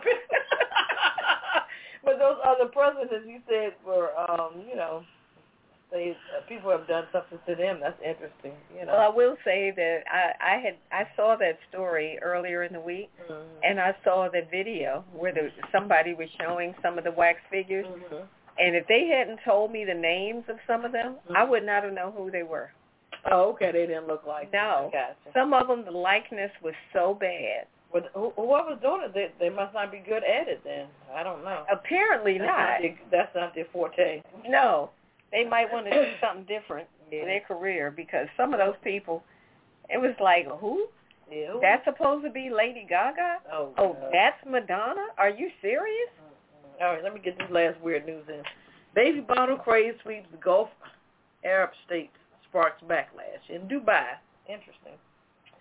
Um, cafes across uh, several Gulf Arab states started selling coffee and other cold drinks in baby bottles this month, kicking What? off a new trend that has generated excitement and confusion and backlash. Baby bottle.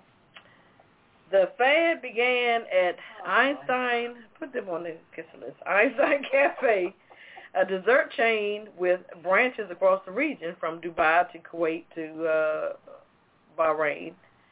Instead of ordinary um, paper cups, the cafe decided to serve its thick, milky drinks in plastic baby bottles.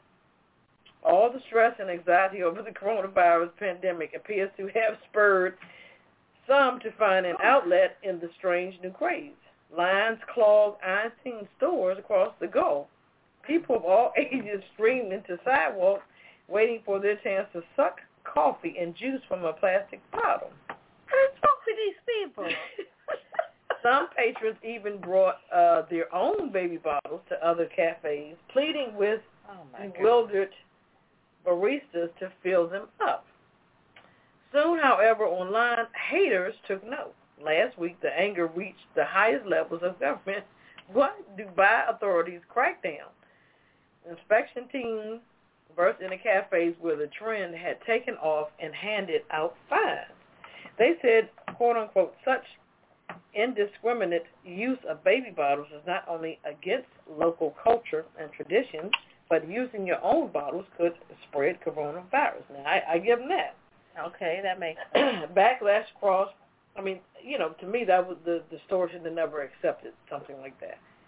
Backlash also came from Kuwait, where the government temporarily shut down Einstein Cafe, and um, from Bahrain, where the Ministry of Commerce sent police armed with live cameras in cafes and warned all dining establishments that serving drinks and feeding bottles violates Bahraini, Bahraini customs and traditions. Mm. They urge citizens to report baby bottle sightings to the Consumer Protection Authority hotline. Oh my goodness. So if you see any baby bottles in Dubai and these other countries, please report them to the Consumer Protection Authority. I don't even know what to say about that. Why would you want to drink coffee out of a Hmm. baby bottle? I'm a drink on that one. Yeah. Yeah. Okay, we're gonna take a break. And then you standing in line because that's a new craze. Yeah, they're lining up to get it. But you know what? That's funny We're talking about this because there was a craze where people were sucking um pacifiers. It was candy. Remember? That was a big craze. Oh, I do remember those.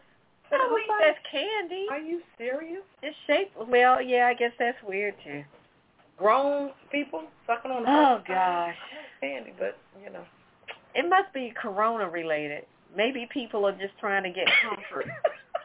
you know, they're feeling like, oh my God, Corona, I Mm. need comfort. I want to go back to my childhood.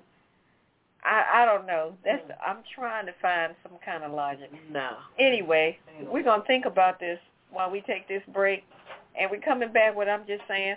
On the other side of the break, it's the Pajama Party Show. We'll be right back. This is the Pajama Party on Blog Talk Radio. The Pajama Party is produced by DC Homegrown Entertainment at www.dchomegrown.com. The views and opinions expressed on this program are those of the Pajama Party crew and you. So pick up the phone and dial 914-803-4306. That's 914-803-4306 and tell us what's on your mind. There's a big fluffy pillow reserved just for you at the pajama party, so call us now. And remember, it's PJs only, no clothes allowed. Pass it on. Log on to www.apajamaparty.com and click the Listen Live banner or call 914-803-4306. Now let's get back to the crew and more of the pajama party. Is it tea time, darling?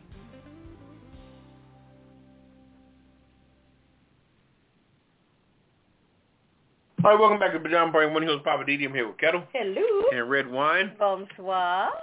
Next up, we have uh, Redwine with uh, I'm Just Saying. Okay. Well, tonight I'm just saying Jim Crow is at it again. Let me talk about Jim Crow. Here it is, 2021, and we all want to believe that everybody is free and equal, but that would be a dream because Jim Crow is still alive and kicking, unfortunately.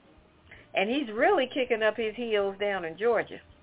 Now, as we talked about earlier, Georgia just passed a law to not only limit voter registration in communities of color, but now they've made it against the law to give the voters food and water while they stand in line for mm-hmm. hours. Mm-hmm.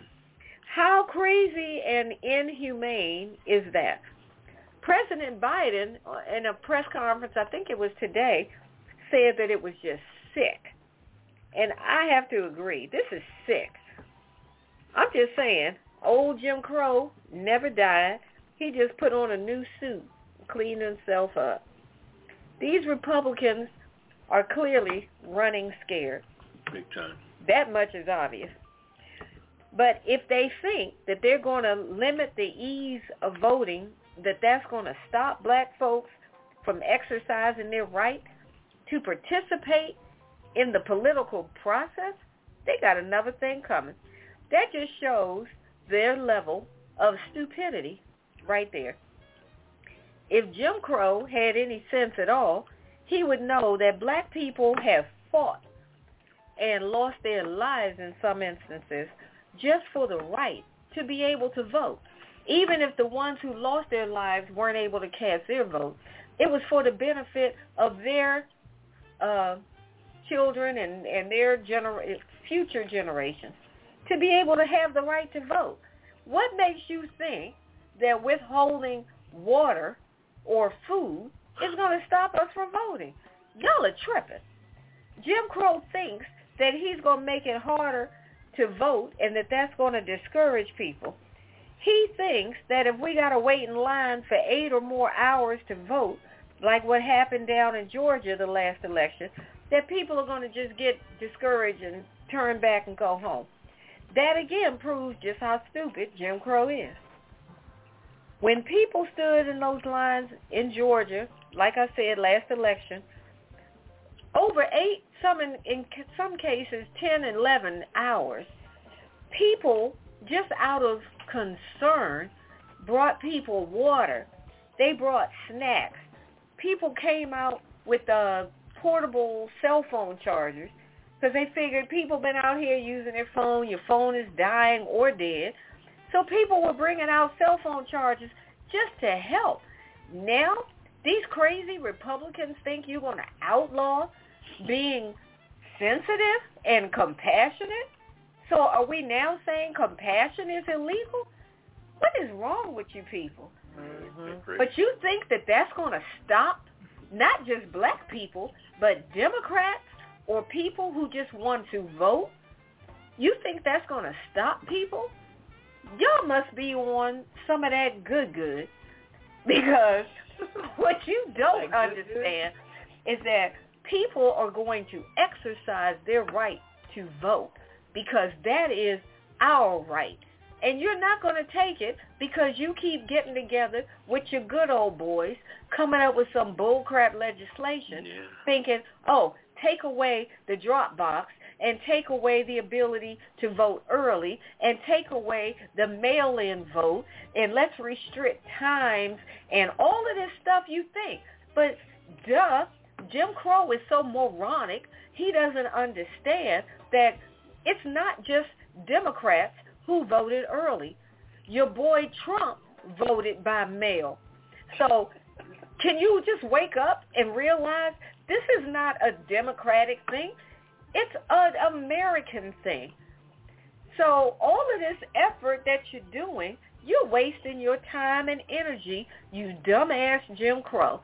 Just because you put on a new suit and exchanged the suit for the overalls you used to wear back in the, what, 40s, 30s, 40s, 50s, it's still the same old stupid Jim Crow.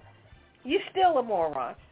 But I'm just saying, of all the low-down, dirty, nasty things Jim Crow has done over the years, this has got to be the lowest. I think Jim Crow must not pay attention to history.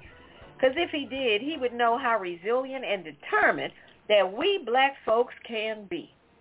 So all your little new Jim Crow tricks you're trying, it might slow us down, but you're not going to stop us. And all your little tricks will not succeed. This is Redwine, and I'm just saying, Jim Crow's at it again with his stupid self, and it's not going to work. Big dummy. Mm-mm. That was a good one. Okay. All right, Jim Crow. We can all the way live tonight.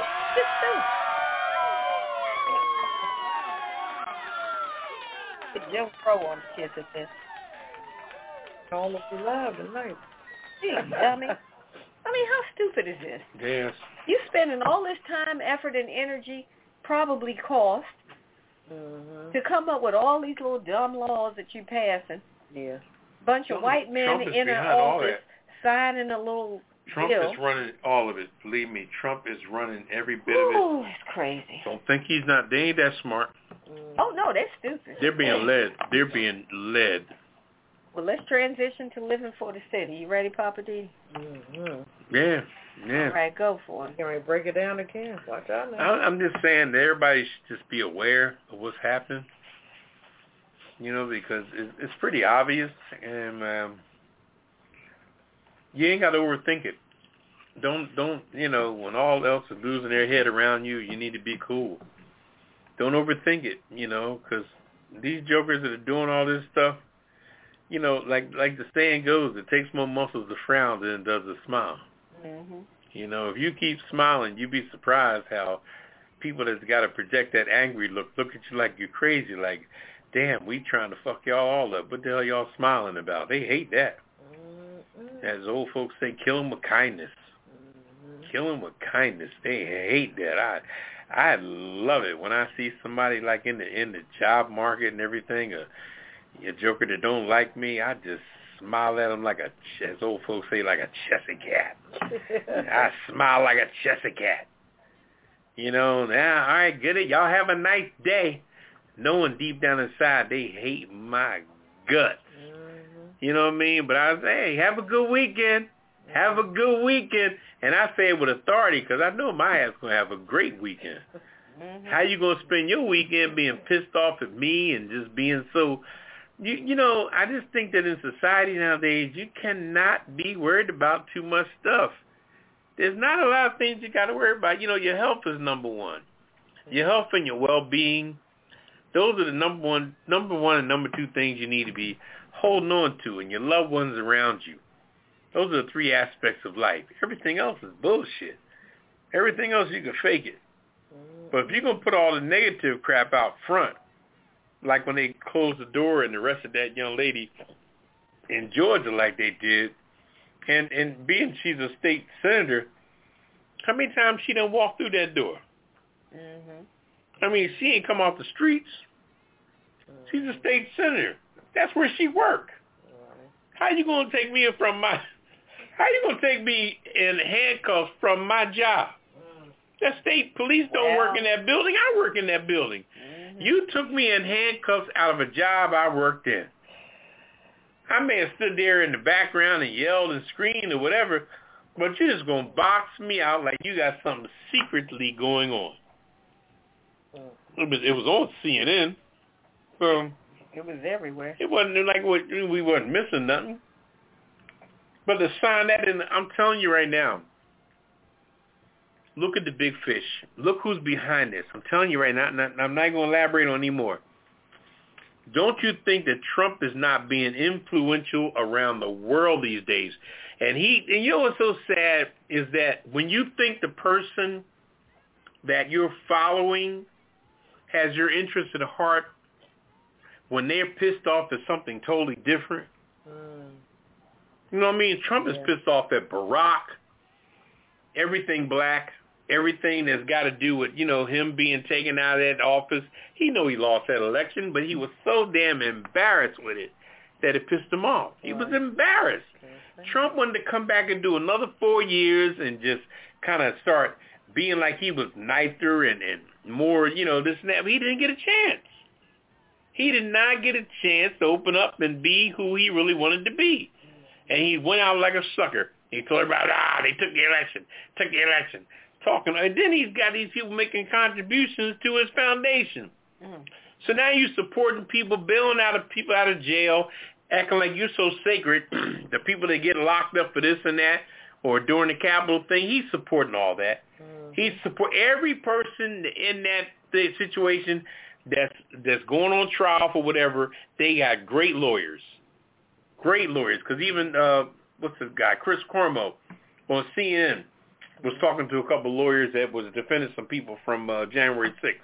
And he knew these lawyers because he was in law school with them. He said, you guys were almost the top in the class. Why are y'all defending somebody like that? And the guy said, well, you know, if they got money, we're going to defend them. Mm-hmm. They got, Trump is furnishing this stuff by the people that Yeah. are contributing money to him. Yeah. So he's paying for their defense with their own money. He's got them going around like a whirly world because he know they ain't nothing but some ignorant white folks.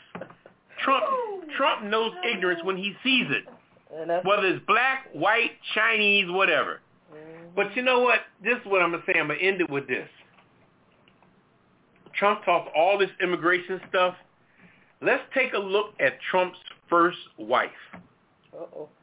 All right? Remember her? What was her name? Uh, Ivanka, Ivanka. Okay? something like that. Ugly as a box of rocks. There wasn't nothing attractive about her, in my opinion.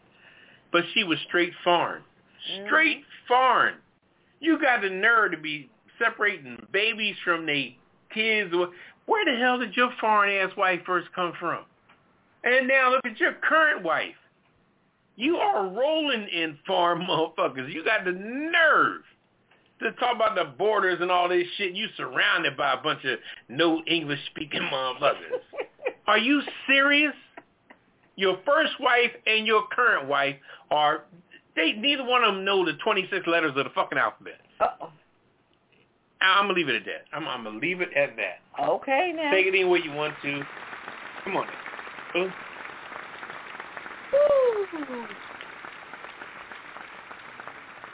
All right. I'm gonna it at that. We going hard tonight. I'm gonna leave it at that. Mm. Okay. Your first wife and your last wife, foreign as hell. Foreigners, Earners. It's and you talking all this shit about the borders. Like you know they foreign when you when say the hell, foreign. When the hell did they come across the border? I Foreigners. think I'm going to drink to them. When they come across the border? Shot, shot, shot. I'll drink to Shots to the foreigners. All When right, they come the across the foreigners. border. Ain't foreigners. When they All wore right. smocks on. They ain't even had Going no to uh, settle with the Hollywood wrap-up last after this. Came over with smocks and no drawers, the two of them. Woo! Now they filthy, dirty rich, but they stinking for JJ's. Oh, Lord. Anyway, Woo! let's go to Hollywood. Hollywood. One thing, Yes. one thing we're gonna Come drink on, this. come on. Oh, we going. Let's go. go. Hollywood. Hey. All right. Okay. Let's go. We're going to get something good out of this. Um, actor Jon Cryer and his uh, uh, wife, Lisa Joyner. Jon Cryer. Jon Cryer. Uh, two and a half minutes. Oh yeah, yeah, yeah. Okay. With the challenges facing so many people in LA due to the financial and housing insecurities um, because of the COVID-19, some stars are putting in the effort to make a difference, which is Jon Cryer and his wife. The couple joined um, uh, with Matt Cohen for a tour of a growing tiny home community in North Hollywood, which is being built and developed as a way to provide a residence for those who have been living on the street. So this is a temporary shelter. It's an 8 by 8 It holds two people. Um, the shelter has air conditioning, um, heating, fire extinguisher, electrical outlets, um, all the amenities of a of a little home. And um, the structure costs around eighty five hundred dollars to build, and currently um, different stars are donating money. Um, like Lex Luthor from Supergirl donated thirty thousand dollars. Um, some other people have donated quite a bit, but um, I say kudos to them. Yeah. Okay, that's cool. Yeah. So he's building more. He said um he's building about two more phases. So I guess if you know you guys want to give, just just look him up, Jon Cryer. Yep. So um also unfortunately we we lost Jessica Walter. She uh, was on Arrested Development. She was on Archer. Um, she died. She was 80 years old. Um, the lady we probably know, but youngins out there probably don't know. Played Misty for me. She um played in that particular movie with um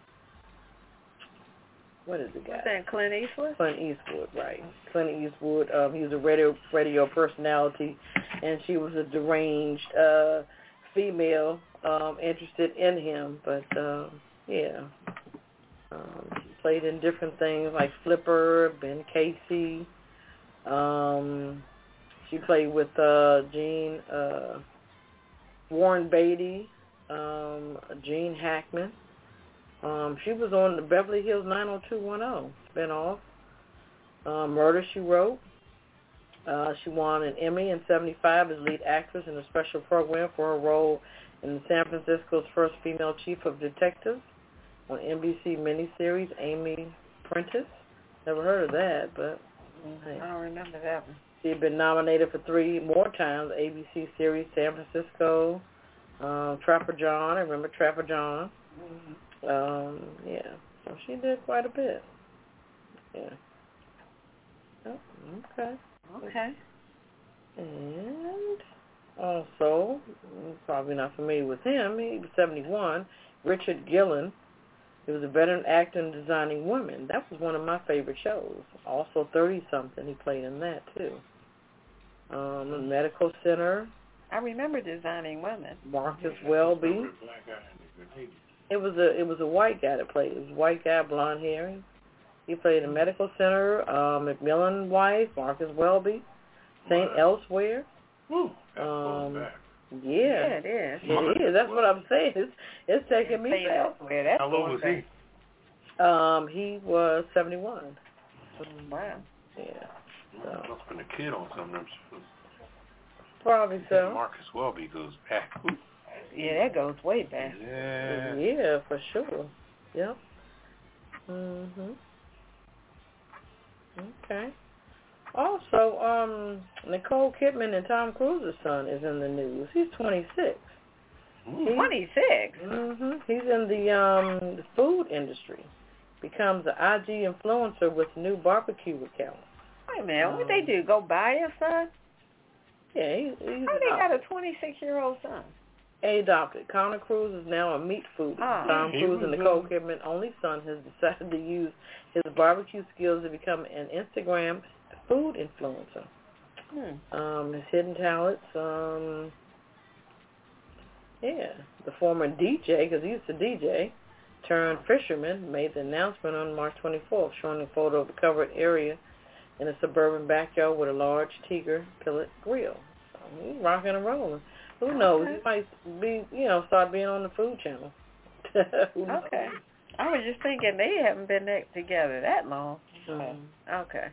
Yeah, that was a child they adopted or something. Yeah. Okay. Mm. His mother's rich and his daddy's good looking. Hey, there you Yeah, go. that's Yeah. a good combination. I mean, he's African American. Uh, Oh, yeah. six year old. Yeah. Oh, okay. Yeah. So he's out there doing his thing. He's out there on the grill, fishing, doing this. Hey, like you said, he got some rich parents. So yes, I he mean, yeah. does. Yes, he you know, he, Go out there and do the things you really want to do. That's Not what legal, legal to do. parents. Legal parents. right? Yeah, because Yeah. he, he carries What the, life. he carries the last name Cruise, so Mm-hmm. he's in there now. Live your life. Yeah, it's interesting. I wonder does he does he um y'all wanted me when I was four years old. affiliate himself with um Tom Cruise's daughter? You know, who knows? That's a good question. Um, the big story is Sharon Osbourne quits the talk Oh, after two weeks after the Pierce Bronson um, fiasco, claiming she was blindsided. Wow. Yeah, yeah, yeah. Um, she's 68. I don't know why she's that old. Has quit the talk. The news was announced by CBS One, uh, which was today, in a statement following two weeks of investigation after an uncomfortable race discussion between the OG Talk panelists and fellow host Sheryl Underwood. Um, Sharon Osbourne has decided to leave the talk. She decided to leave. The events of the March 10 broadcast were upsetting to everyone involved, including the audience watching at home. As part of our review, we concluded that Sharon's behavior toward her co-host during the March 10th episode did not align with our values for a respectable place. Interesting. Okay, dokie. Yeah. See ya. Yep. Um, CBS also shot down Sharon's claim that she was quote unquote blindsided by producers. She said um, they had um, given um, her co-host cue cards of questions to ask um, the feisty Brit about her pal Piers Morgan. Claims that uh, he didn't believe the Meghan Markle, um, you know, the whole Oprah Winfrey interview. Uh, we also did not find any evidence that CBS executives orchestrated the discussion or blindsided any of the hosts. Interesting. Yeah, okay.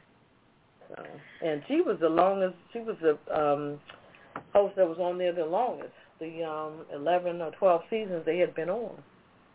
So that was interesting. Okay. Yep, but they like like uh, Poppa DD said they have been dropping like flies.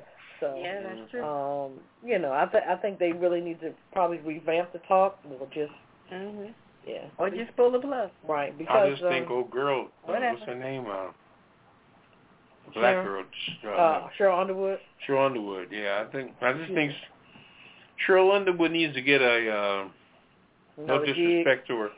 No, she just needs to get a uh, uh, uh, what do you call the people that dress you? Lawyer? Oh. No, Dresser. I the mean, ones that dress you. What they, stylish. okay, that's that, that's a whole nother. She that's a whole needs nother- to- okay, let, let let me finish with my my Hollywood, She needs and you can get into that. Um, talking about birthdays today, Diana Ross. Um, she was born March 26, 1944. Um, also, Speaker of the House, Nancy Pelosi. Actor James Caan, Elton John, he was born the 25th. Aretha Franklin. Mhm. That's why these uh, movies and stuff have been coming on Aretha Franklin. Um, Katharine McPhee. Remember? Um, Yeah, I remember her. Right. She The married uh what's his name? oldie but goodie. Uh, husband David Foster. Yeah, David Foster. Yeah, she's like 20 something. He's like 71. Oh yeah. But they got a one year old son. So hey, Right. something's still working. Okay. And uh, yeah, yeah, she fell in that yeah, one. that's it. That's He's it. a famous dude. though. folks. She knows. Okay. She knows he's famous. He was- Okay. same thing. Yeah, he is. All right. So uh That's let's hit the Hollywood kiss it list. Thank you, Kevin. Okay. Well, All right, Poppa DD. Quickly, what is the kiss it list? It's a, a conglomerate of people that we put together that have showed their butt hiney, and uh, we um, put them together like uh, train cars. Okay. So who we got on the on the list this week? We got uh, the people, the the Republican governor governorship in Georgia Yeah, definitely. that went behind Governor the Kemp. closed doors and just like act like they're gonna put all these childish rules against black. This, like I said earlier, this is how they see us. Mhm. Yep. That's how they see us. So we got Governor Ah, Kemp yeah, yeah. and all his people. Okay. Who Um, else we got? I'm gonna put Sharon Osbourne on there. I'm good with Oh, that. yeah. That's she's that's that's just the Sharon record. Osbourne. Tickety Jack. She done Mhm. did. Mhm. And that comedian, what's her name?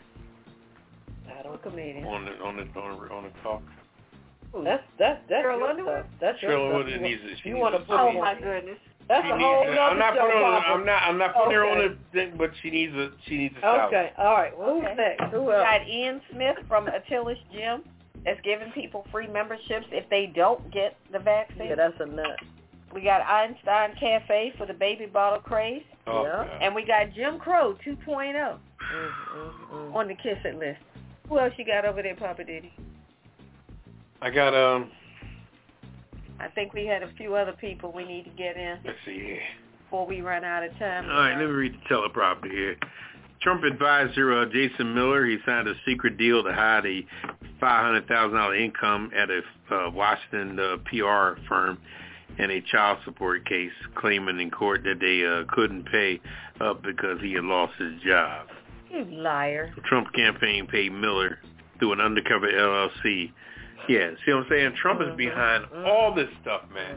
But he's paying these people off and Right. doing business And with their own money. signed off on it. Jared Kushner. Kushner So has a ton of money. List too. Who? Kushner has a Who ton of money. Who else we got? Uh, Ted Cruz, of course. Oh my God. Yeah, Ted that Cruz. fat bastard and he's a beard trim. He's a mess. He He's is. just a mess. He refused to wear a mask when interviewed by reporters, lying when he claimed he was following D- DVC guidelines. He's up here yelling and arguing like he's like he's back. He done done all mischief junk. Uh, you got Dr. Uh, Anosh Ahmed, the retired COO and CFO of uh, Loretto Hospital in Chicago for setting up vaccine centers in Trump's uh, Tower, Chicago, where he gave priority to people not in the priority group. He happened to live there also. He's vac- vac- vaccinating people at Trump Tower in Chicago that were not on the list Yeah. in next. Look at the place where he doing it. Trump Tower. Exactly. He And he lives there. Yeah, he done I'm like, dude, you needed to retire. So what we got Retire. for him? Is that everybody? Yeah, that's, that's, that's Okay, uh, we got a special gift for all of those award winners, and here it is. my entire ass. Kiss my Irish ass. You better kiss my Irish ass. This world kiss my ass. Kiss my ass. You can just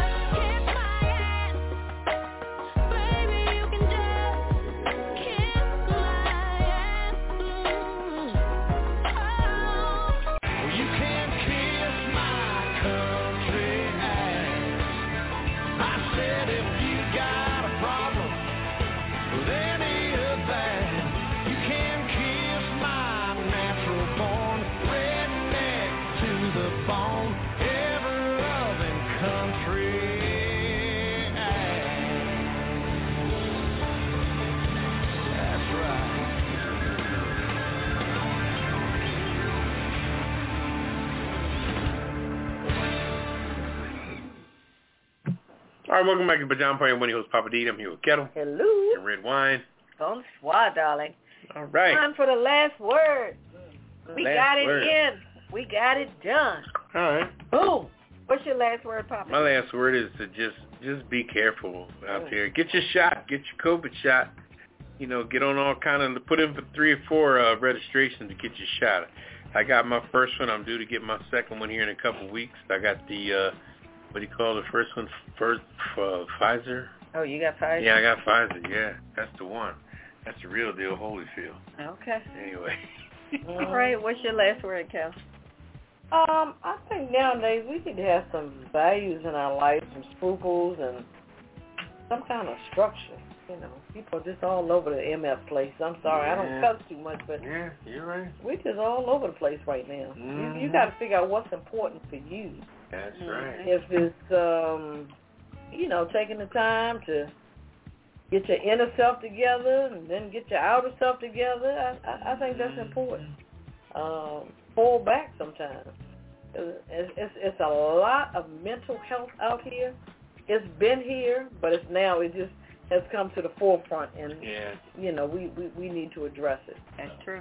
Yeah, that's my last word. Okay. Well, my last word is don't be fooled by Jim Crow 2.0. It's still the same Jim Crow. He just changed his outfit. Mm. But the tactics are the same. The outcomes are the same. The tricks are the same. So don't be deceived. Mm. Don't fall for it. It's the same old crap warmed up and reserved. Don't don't fall for it. We got to stand strong with Georgia and the other states that are going through all of this crap that they're trying to suppress the vote. We're not going to let this happen. That's my last word. Shout out to the listeners, everybody hanging with us tonight. We appreciate it. Yeah, thanks for the callers too. From the East Coast to the West, from the North to the South, we got you. Thank you so much. hmm And I, I just want to say one last note. Uh, Poppa had touched on it, like, you know, these white folks out here, y'all stand up sometimes. Yeah. We need a little help sometimes because Yeah. most of the time we do, but you know, I know there's people that we see know. it, but Yeah. you know, I, I Allegedly, Yeah. we're the min- minority. right. We know that they're But I- not for everything that them other jokers are for. I Right, but know they're not. But I have to say that when Black Lives came about, I went down into the plaza and I had never seen so many white folks in my life. But I appreciate y'all out there yeah, help but they, supporting us. You know, at, at, at least that's a start. I mean, you know, they're like so, silent partners. They need to speak up. Yeah, I, I guess, but you know, they live out in the same neighborhood, so you know how how that is. Yeah, well, You know what I mean? let's be consistent. They neighbor, the neighbors got all kind of guns and shit. Well, like I said, it's consistency. This is not like a one-time thing where you say, "Well, I I gave a donation. I went to a rally." well, I have some black friends. right. That- I that pisses did my part. Right. Like no, That pisses the me off. struggle is continual. Right. That's what happened with Sharon Osbourne.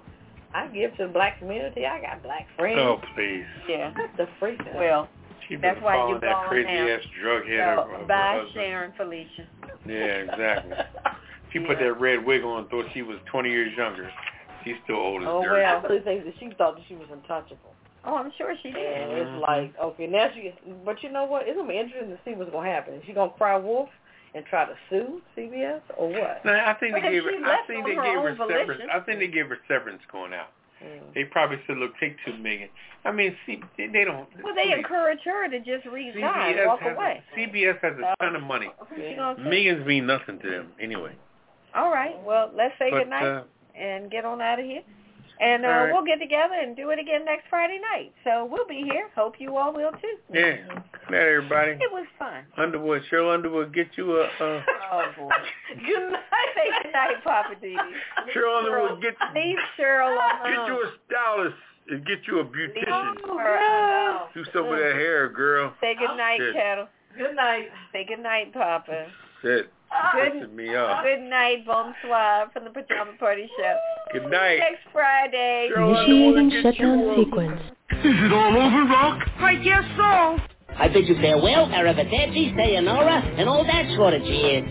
Well, when you, I say when you gotta go, you gotta go. Well, good night. Yabiko. Sana. I regret to announce this is the end. I'm going now. Good night and good luck. Was it as good for you as it was for me? Now give me a kiss and say good night. Good night. Good night. Thank you. Goodbye now. Goodbye. Goodbye. Thank you. Goodbye. Thank you for attending our show, and good night. Summer party, growing sexy, throwing a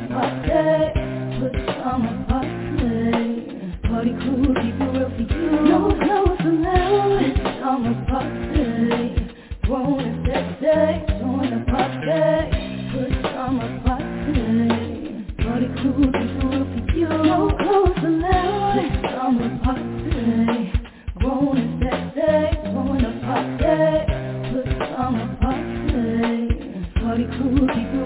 cool,